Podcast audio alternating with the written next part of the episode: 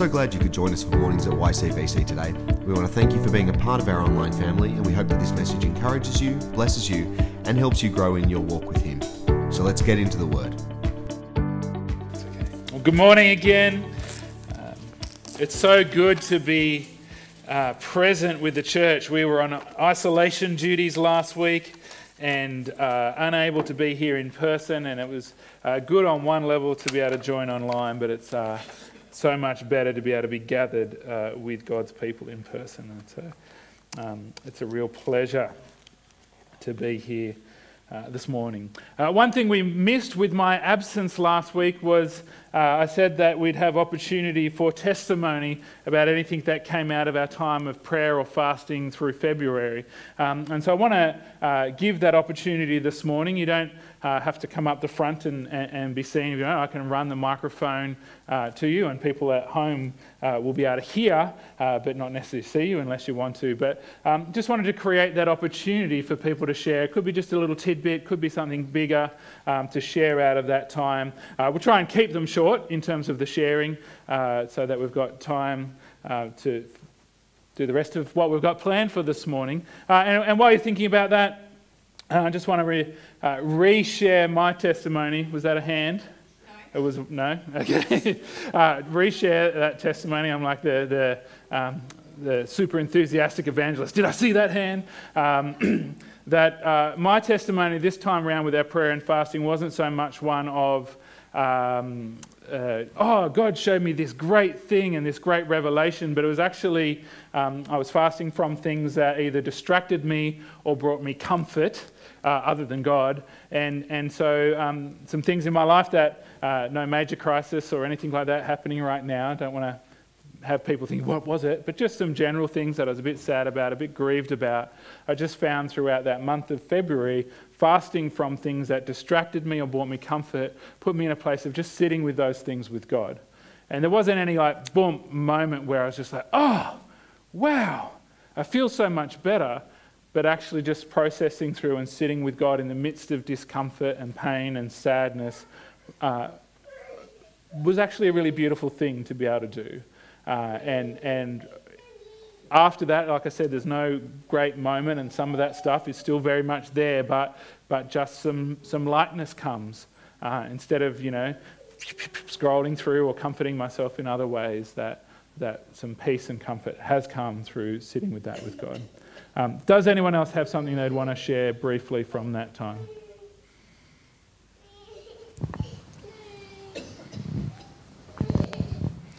Um, mine was a very um, punctuated time, but um, I just received a personal message from the Lord to our church. Uh, way too long to share right now, but um, yeah, I'll share it with Nick later and Awesome. Anyone else with, with something to share from that time of February? Um, okay, it was a hand. I prophesied a hand over here. Um, I really didn't enjoy my time of fasting this year. like, I don't know if it's because of what I chose, but similar to Nick, I found myself quite irritable um, because I guess I have learnt in the last two years of COVID to really um, I guess, find comfort in things online. If I don't like how I'm feeling, I'll find an article to make myself feel better about myself. If I um, am bored, I'll find a new Netflix series or I'll text friends, What are you watching at the moment? Um, and I don't know if it's because we've had more time or what it is, but I guess I've just developed some really bad habits. And so um, we are probably not great parents in February because we we're both highly irritable. But I think what God reminded me is that salvation is such a beautiful gift, but holiness is a discipline. And I think sometimes as Christians, we get into this rut of like, yeah, I go to church and I pray occasionally, but to pursue a life as a Christian is hard work. And discipline is actually a gift from God, it's not a negative thing.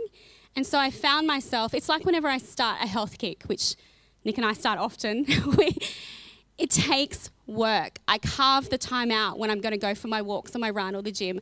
I, I, I plan what we're going to eat. And for me, I got back into this is my week. I'm going to plan first my time with God. I'm going to plan my Bible reading. I'm going to plan my worship.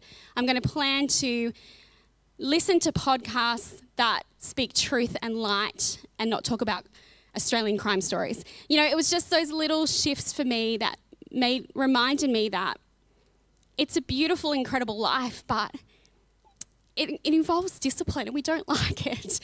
And so I didn't like fasting during February, but um, God really brought me back to that place of like, to follow Him, there is a cost. And um, yeah, don't know why I'm crying. I'm not really crying. I missed coffee. Was it coffee? No. I think it was coffee. I don't know. It wasn't. that was last year, coffee. Mm, amen. Uh, well, let's uh, yeah turn to God's word now. But I do want to encourage you to be eyes open to what God's doing in your life. Uh, testimonies, you know, um, one of those things during COVID where we were just online, and so we chopped everything down um, to be a bit more streamlined for streaming. Um, one of the things that uh, got moved aside was sharing testimonies of what God's doing now in our lives. And so we really want to bring that back into the life of our church. Um, and so, uh, yeah, want you to have your eyes open to what God is doing. This uh, time I was just, just that specific narrow thing during February, but just encourage you to be thinking about what is God doing in my life right now that I can share with the church to encourage them. Some people, the, the thought of holding a microphone and sharing that out loud is terrifying. So you can text, you can email, uh, and we can have other people read them out. It can be confidential, you don't have to um, share your personal details in that. But yeah, encourage you to have your eyes open. Um, so let's pray, and then we're going to um, dive into God's word together. Heavenly Father, I simply thank you for your word this morning.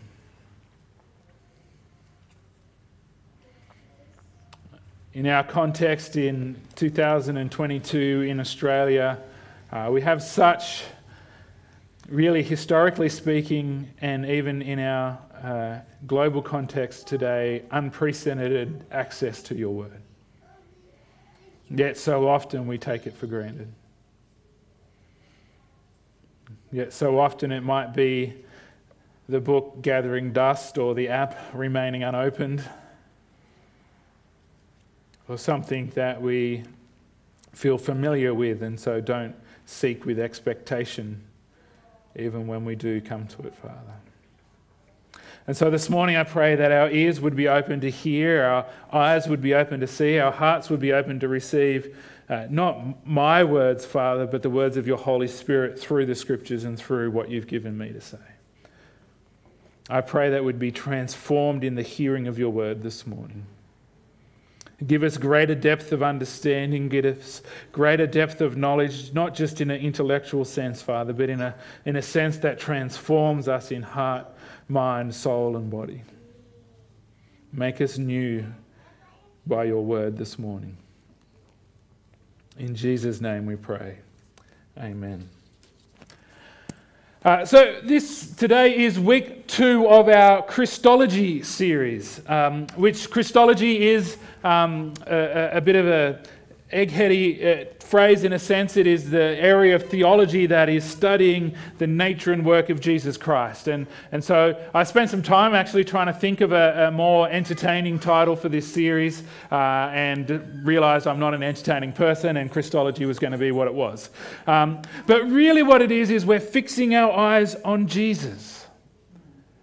Uh, we're, we're diving into who is Jesus and, and what has he done, and, and we're fixing our gaze upon him and learning about him and, and growing in our knowledge of him. Even if we've, we've studied uh, Christology, uh, we have a doctorate in it, it's always worth coming back to looking at Jesus again and again and again. And I said last week the world is filled with uh, all kinds of ologies, and then my main brain went completely blank and couldn't think of any. Uh, but uh, there's so many different areas of study in the world, and I encourage it's good to study, it's good to, to know more about uh, God's creation and, and how He's created us and, and, and, and know more from an intellectual standpoint. But last week I encouraged us as a church to major in Christology. Uh, and what I mean by that is to, to make the single uh, primary focus on our life knowing and understanding Jesus more and more. I said last week that uh, I think of the Apostle Paul who encountered the risen and glorified Jesus uh, on the road to Damascus, that, that encountered him in, in completely unveiled, glorious form. And yet, many years later in Philippians, he wrote that his goal in life was to know Christ. Now, some might say to Paul, Well, didn't you already meet him? You know him. But Paul knew that to know Christ was a lifelong thing.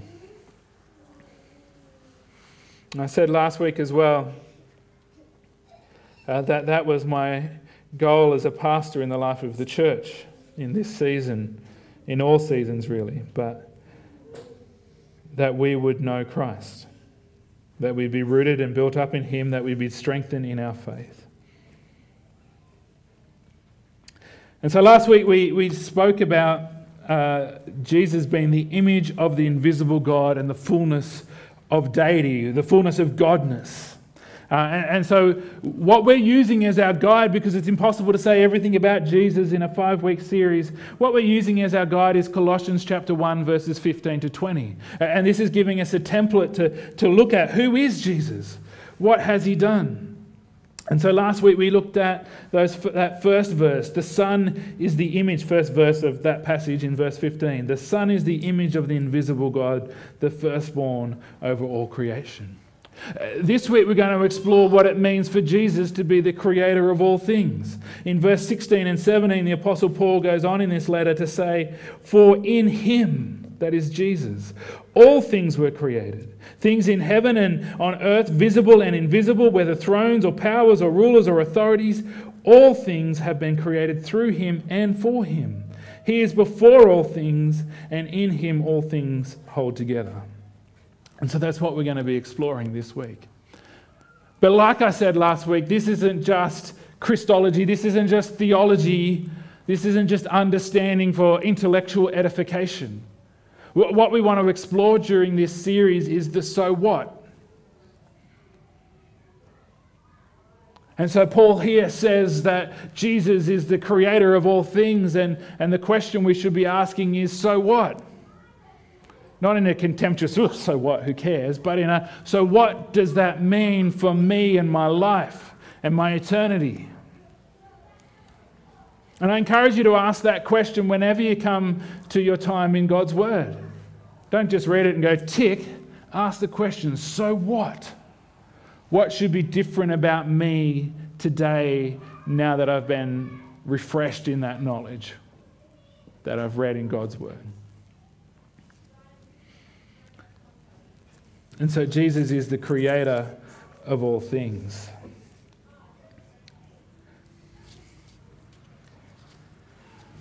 Now, we can't talk about creation without jumping to the very beginning of God's Word in Genesis chapter 1. And, and those who originally read Paul's letter in the uh, church in Colossae would have been instantly delivered to Genesis 1 in their minds. Uh, anyone who's read that for thousands of years since is instantly drawn to Genesis chapter 1 in their minds. We can't talk about Jesus being the means of creation without returning to the very beginning. And so Genesis 1 verse 1 says, In the beginning, God created the heavens and the earth.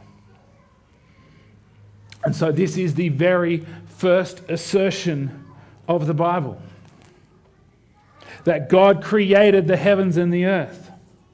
It is the foundational, sorry, it is foundational to our understanding about who God is. In the beginning was God. He is the first cause. He is himself uncaused. He is eternal. He exists beyond the confines of time and space and matter. I'm not going to read through all of Genesis chapter 1 this morning, but I encourage you to do so in your own time. But I am going to read what God said, because we're told that God said, and it was done, and that was the means of creation. In chapter 1, verse 3, it says, And God said, Let there be light, and there was. In verse 6, it says, And God said, Let there be a vault between the waters to separate water from water. In verse 9 it says, And God said, Let the waters under the sky be gathered to one place and let the dry ground appear. And it was so. In verse 11 it says, Then God said, Let the land produce veget- vegetation, seed bearing plants, and trees on the land that bear fruit with seed in them, according to their various kinds. In verse 14 it says, And God said, Let there be light in the vault of the sky lights, sorry, in the vault of the sky to separate the day from the night, and let them serve as signs to mark sacred times and days and years, and let them be let them be lights in the vault of the sky to give light on the earth, and it was so. In verse 20 it says, And God said, Let the water teem with living creatures, and let the birds fly above the earth across the vault of the sky.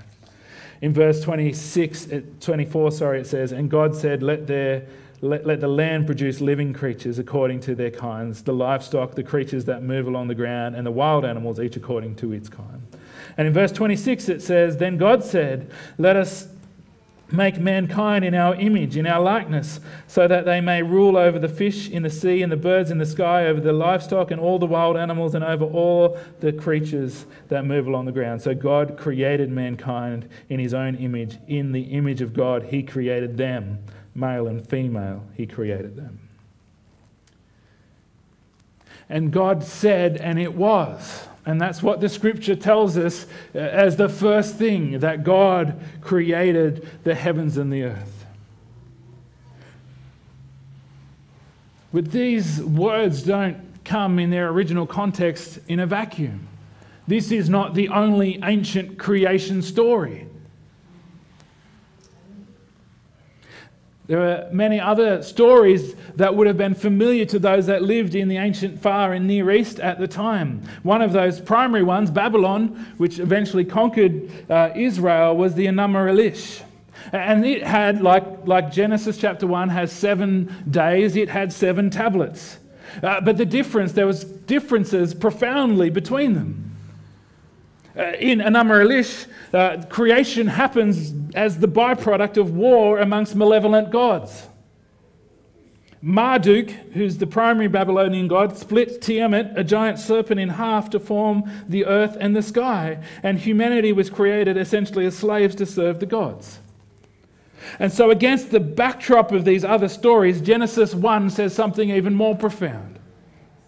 It says, All things began with God. God alone created in and of himself. Genesis chapter 1 tells us in this backdrop that creation is ordered, it's not accidental. God created out of nothing and created order out of chaos. And he created humanity as the pinnacle of that creation, the final thing to be created and to be created in the image of God. And then finally, at the very end of the sixth day before he rested, it says in verse 31 God saw all that he had made, and it was very good. And there was evening and there was morning, the sixth day. And so, according to Genesis chapter 1, creation was made inherently good because God is good, not malevolent like Marduk or Tiamat. And this is important. This isn't just some obscure history lesson uh, to, uh, you know, prove that I went to Bible college and I know stuff. Uh, the relevance of that is that we have other creation stories today.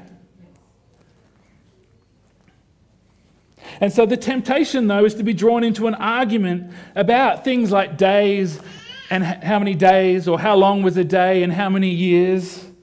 And so if you want me to affirm something here about either of those, you're going to be disappointed. It's not that I don't have an opinion, and it's not that I don't think it's important at some level, but I think it's a distraction from the primary assertion of Scripture. And I don't want to feed that. Sometimes I think we're like witnesses to a bank robbery arguing about the colour of the robber's socks and missing the key point. Who did it? Sometimes we're so busy arguing about the details we miss the key point. Who did it? And so the primary assertion of Scripture. The same against today's backdrop as it was against the backdrop of Enuma Elish or, or any other ancient creation story. Uh, the same primary assertion is true today. All things began with God. God alone created in and of himself. Creation is ordered, it's not an accident. God created out of nothing and he created order out of chaos, and humanity is the pinnacle of creation, not an accident. Humanity is created in the image of God, and creation was made very good. That is the primary assertion of Genesis chapter 1. I don't want to dismiss completely those other questions. They're important to talk about, but I don't want us to get distracted arguing about the colour of someone's socks instead of focusing on who did it. In the beginning.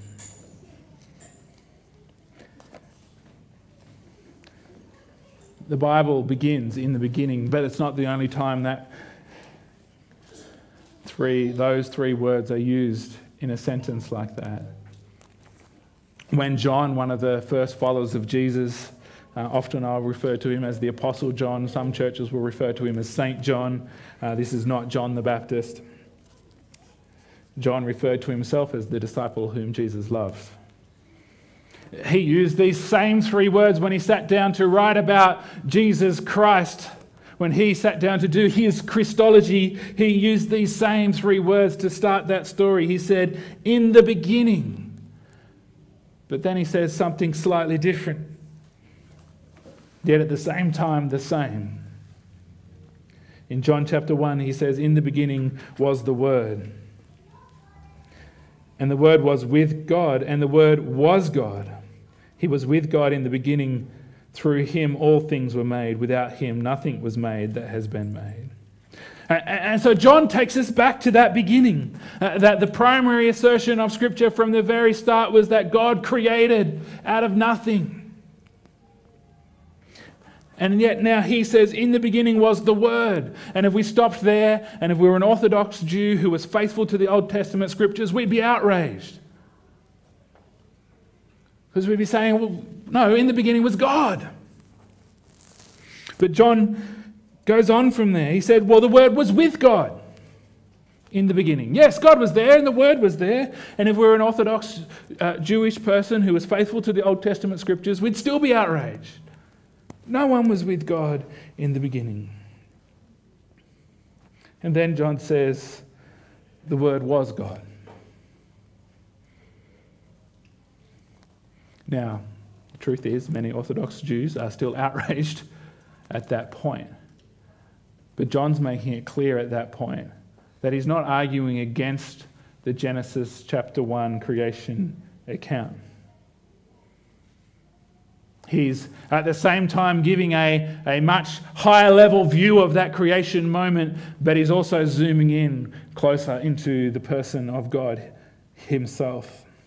He says at the beginning, if we take a look at a fuller picture, there was God. The Word was with God. The Word was God. And now we understand from John's gospel going forward that, that when we read the word or in Greek logos, we're, we're meant to understand that as Jesus Christ himself. And so John says that Jesus was with God and was God in the beginning. And so that's kind of what we, pardon me, looked at last week that Jesus is fully 100% divine. He is God. The fullness of deity dwells in him. And then John says, through him all things were made. Through the Word, this Word that was with God and was God at the beginning, the Word is the ancient, the, the means of God's creation. Uh, the Word is the part of the Godhead through whom they, He acts to create the world. And so this is so beautifully poetic in my mind that, that that John is calling Jesus the Word through whom God acted. And, and in Genesis it says, and God said.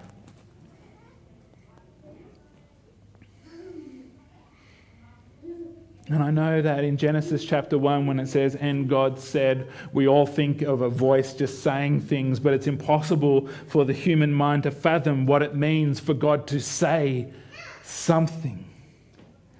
God's voice is more than just the vibration of air carrying sound.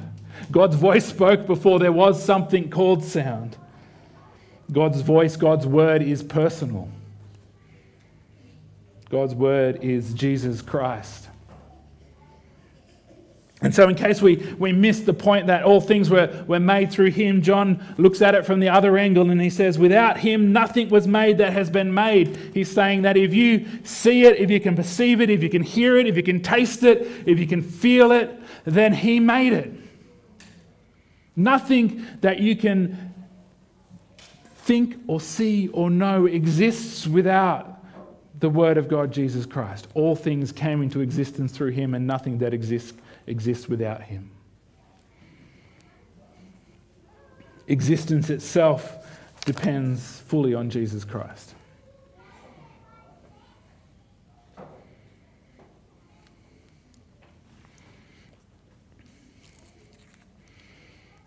And so when John talks of Jesus, he places him in the very beginning, in that creation moment when there was, it would be wrong to say a time because it was before time was a thing, but there was a moment when all that existed was God. We understand from the scriptures as Father, Son, and Holy Spirit. And so, John, in his knowledge of Jesus and revealed to him from the Holy Spirit, says that the Word was there in the beginning, and it's through him that creation came into being. And so, the Apostle Paul reflects on that in Colossians chapter 1, verses 16 to 17, and says, For in him all things were created things in heaven and on earth, visible and invisible, whether thrones or powers or rulers or authorities, all things have been created through him and for him. He is before all things, and in him all things hold together. And so Paul affirms Genesis chapter 1 because he's just expressed that Jesus is fully God. And so he affirms Genesis chapter 1 and says, in the beginning was God and he created. And he affirms John chapter 1, though that John was probably written most likely after Colossians, but he affirms that theology of John that, that in the beginning was Jesus creating. Paul says that it's Christ Jesus in whom all things came into existence. And that phrase, I'm not sure if you've picked it up yet, maybe you have, all things. That's what John keeps coming back to. It's an important phrase, it's a key phrase. He says all things over and over again. In the Greek, it's pantos, which means all things, everything. Then so uh, Paul says he created all things visible and invisible. So we're, as humans with eyes and ears and ears and nosies and taste buds and touch receptors Uh, we're so focused on things that we can see, but, but we're also aware of things that we can't see. And, and of course, that talks about natural phenomena like air and wind and things like that. But, but Paul is also talking about the, those, the spiritual realm that we do not see. It's not that there was a fully formed heavenly spiritual realm and out of that earth was created or the universe was created. No, no, the scripture affirms that nothing existed but God. And God, through Jesus, created everything visible, invisible, heavenly, or earthly. All things were created through Him.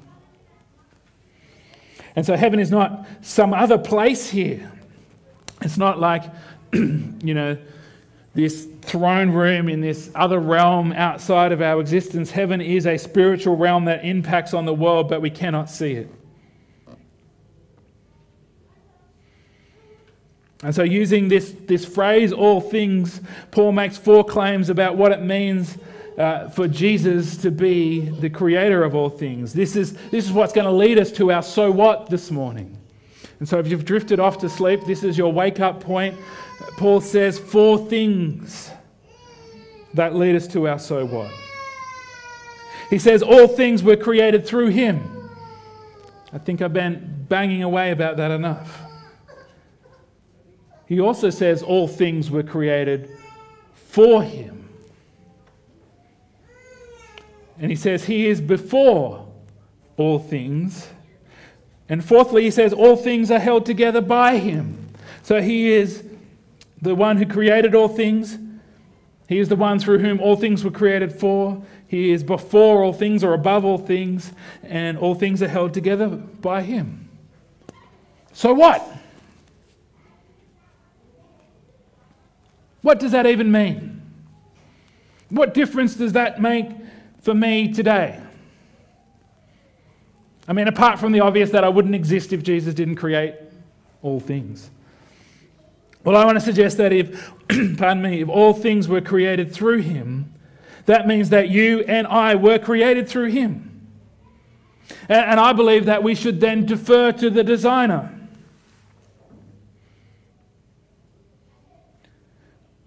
The one who created the universe and created me knows best how it should work. And so our lives should be shaped by his instruction, even when it seems like we know better. And as much as I'm a typical man, and if I buy a new tool or implement, I love to throw aside the instruction manual and look at it and try and work it out myself because you know, it can't be that hard. If I was a smarter person, I would defer to the designer and their instruction about how the thing should work. And so our lives should be like that. We should defer to our designer. Because I know that I have desires that live within me that are contrary to what is expressed as God's will in His Word. And I can convince myself that me choosing to act in that way will it'll be good. It'll bring me some kind of pleasure or joy or freedom or peace or, or, or, something that I know better. But I have to conclude if Jesus made all things and if He's instructed me to live my life in such a way that the pleasure, the, the reward I think I'm going to get from stepping outside of that will not bring me ultimately what I think it will. Will not bring me the reward or the blessing that I've convinced myself it will. It's like Christy was sharing in our testimony time that, that there's an area of discipline, even though we might not like that word today, that I have to choose to defer to my designer because he made me and he knows how I should work. He made the universe and he knows how it should work. And so if I want to live my best life, you can hashtag that, yeah, living my best life. Well, best, I know, I'm not good at hashtags, sorry. It sounds a little bit like one then I need to defer to my designer to live my best life. If all things were created for him, that means that everything belongs to him. That means that I was created not for myself, but for him. That means that all that I have, all that I am, is not my own, but is his and for him. That means my time, my money, my energy, all of my devotion was created not for me. And sorry to say this, but not for you either. Even though you do pay my salary right now, I was not created for you. I was created for Him. And everything I have and everything I am is for Him. And so that should, of course, shape what I do with those things. If he is before all things, then this means he's eternal, literally before all things, but it's not just a statement about that, it's a statement about his supremacy, that he is above all things. And so he should be before all things in my life. Nothing should be above him. Nothing should be on his level. Uh, this speaks to our worship, and yes, I do mean our time when we gather for worship, but yes, I do mean every single moment of our life. See, our times when we gather for worship should be, I guess, the culmination, the, the overflow of our lives lived as, as an act of worship towards God, but they should also catalyze that. That, by what I mean is that when we gather together for worship, it, it fires us up, that we're, we're encouraged by one another, like when we get a bunch of hot coals and you put them together and you breathe on them, then they burst into flame. That's what gathering together as the church is like. It, it catalyzes our worship. He is before all things. It speaks to how we shape our entire lives, our priorities. I think we live this out when we create margin to just simply marvel in His majesty. When we create time and space to tangibly put Him before all things. I, I want to suggest this isn't just a Jesus is Lord of my heart thing. it, it is that. It's, it's, a, it's an inner priority that no one else can really see. But I absolutely believe that if that is our inner priority, it should ultimately be obvious to everybody that ever sees us. We need to create time and space to tangibly put Him first in our lives. We need to intentionally create margin for that, whatever that looks like, wherever it looks like, you know, we often, you know, hear, oh, get up early and read the word, but, but that means getting to bed earlier. If, if, if mornings are going to be your time, if you have this, I'm going to create margin to, to marvel in who God is in the morning, I'm going to read the word, I'm going to pray, but you're not going to bed until 1 a.m., it's probably not going to happen. And so it's about aligning our lives, not out of legalistic, I need to tick the box, but creating time and space to say, Jesus is above all and before all in my life. I'm preaching my voice off this morning, I'm losing it.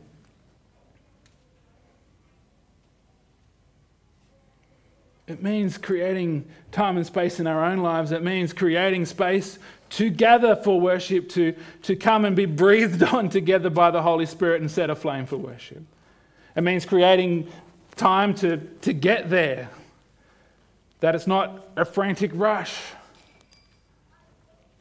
And again, this isn't about legalistic ticking the box. I'm trying to get at that if, if Jesus is going to truly be above all, then yes, that's an inner priority that no one sees. But if that is truly our inner priority, then that should be obvious to everybody that spends any time with us.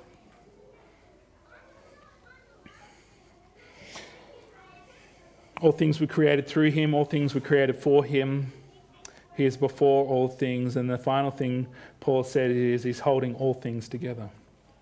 And so if he is holding. Oh, thanks, Jill.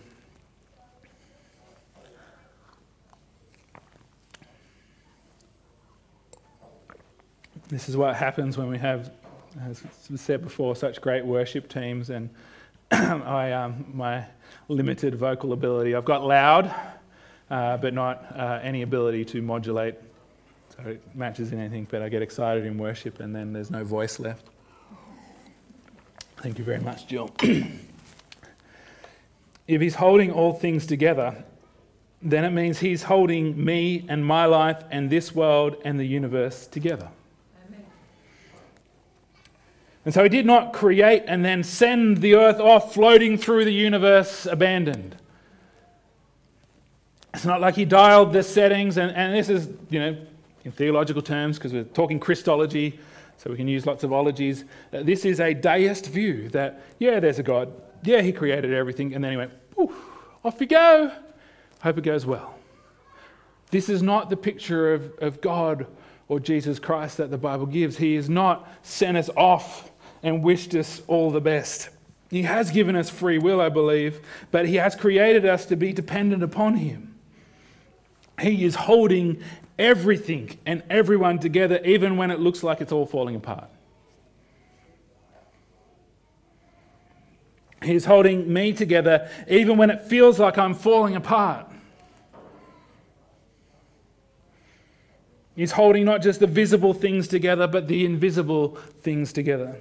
He's not just holding now together, but he's holding all of eternity together.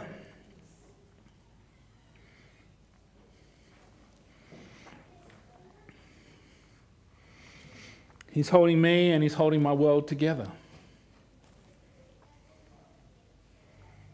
And so,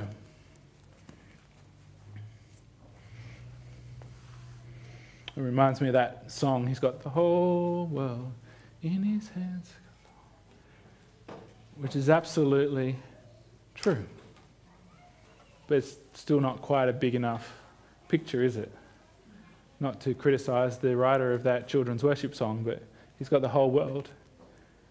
He's got all of human history, all of history, full stop. He's got the entire universe, the stars, the sun, the moon, the sun's a star.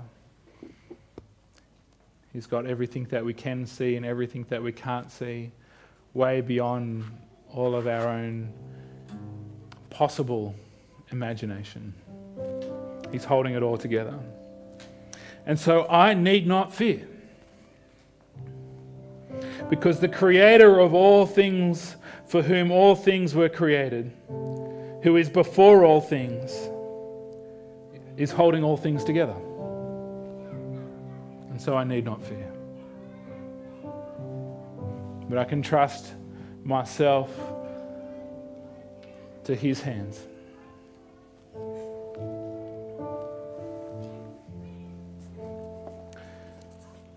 There's an Old Testament scripture in Deuteronomy that I haven't looked up the reference for you. Sorry, I can do that later on if you would like me to. But it says, The everlasting hands of the Father are underneath.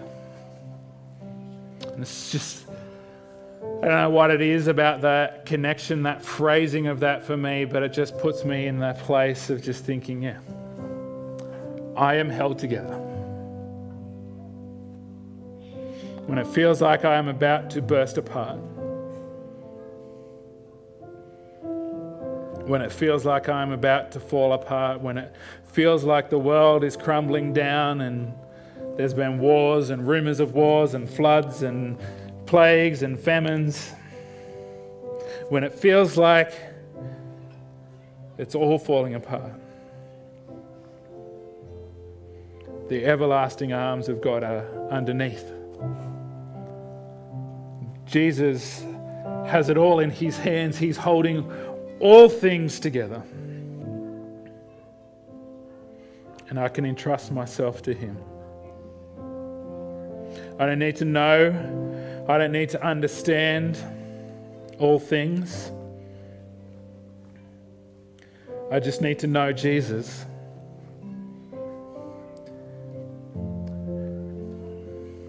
And then I can know all things will be held together.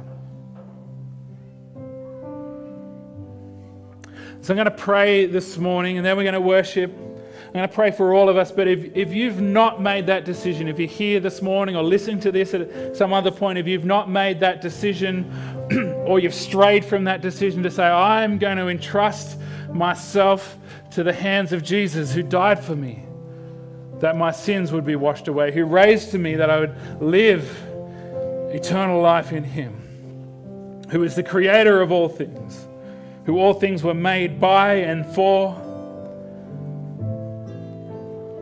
who is above all things and who all, holds all things together. If you've never made a decision to put yourself in his hands, then I want to encourage you to pray with me as we all pray together this morning. But I'd love to hear if this is the first time that you've made that choice this morning. I'd love you to grab me afterwards. I'm not going to make you. The, the, the, there's a time in our life, and often that's around baptism, but there's other times where we stand up and publicly say, I've decided to entrust myself to Jesus. I'm not going to make you do that this morning. But I'd love to know so that I can pray with you, that I can uh, help to set you off on that course and talk about what's next. But I'd love for us all to pray together, whether it's our first time entrusting ourselves to Jesus or our thousandth time. And so, Jesus, we thank you that you are the Word. We thank you for the Word.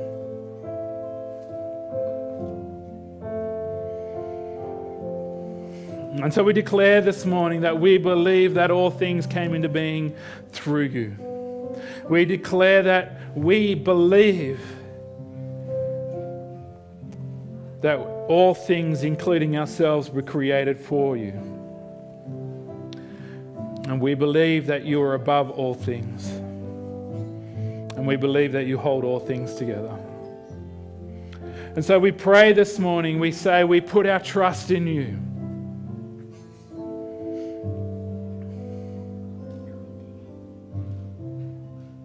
We've tried to be independent. We've tried to do it on our own. We've put other things above you, Lord. And so we repent of that. We say we are sorry for that. And this morning, right now, right here this morning, we entrust ourselves to you.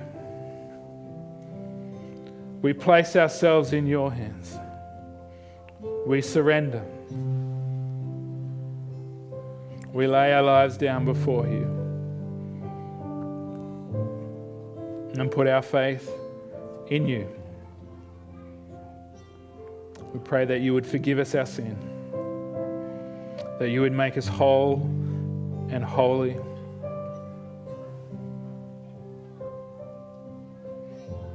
We thank you that you hold not just our present moment in your hands, but our eternity.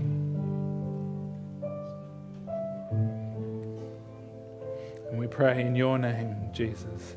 And if that, if the words of my prayer this morning are your words, I just encourage you out loud or in your heart just to say, in the name of Jesus, amen.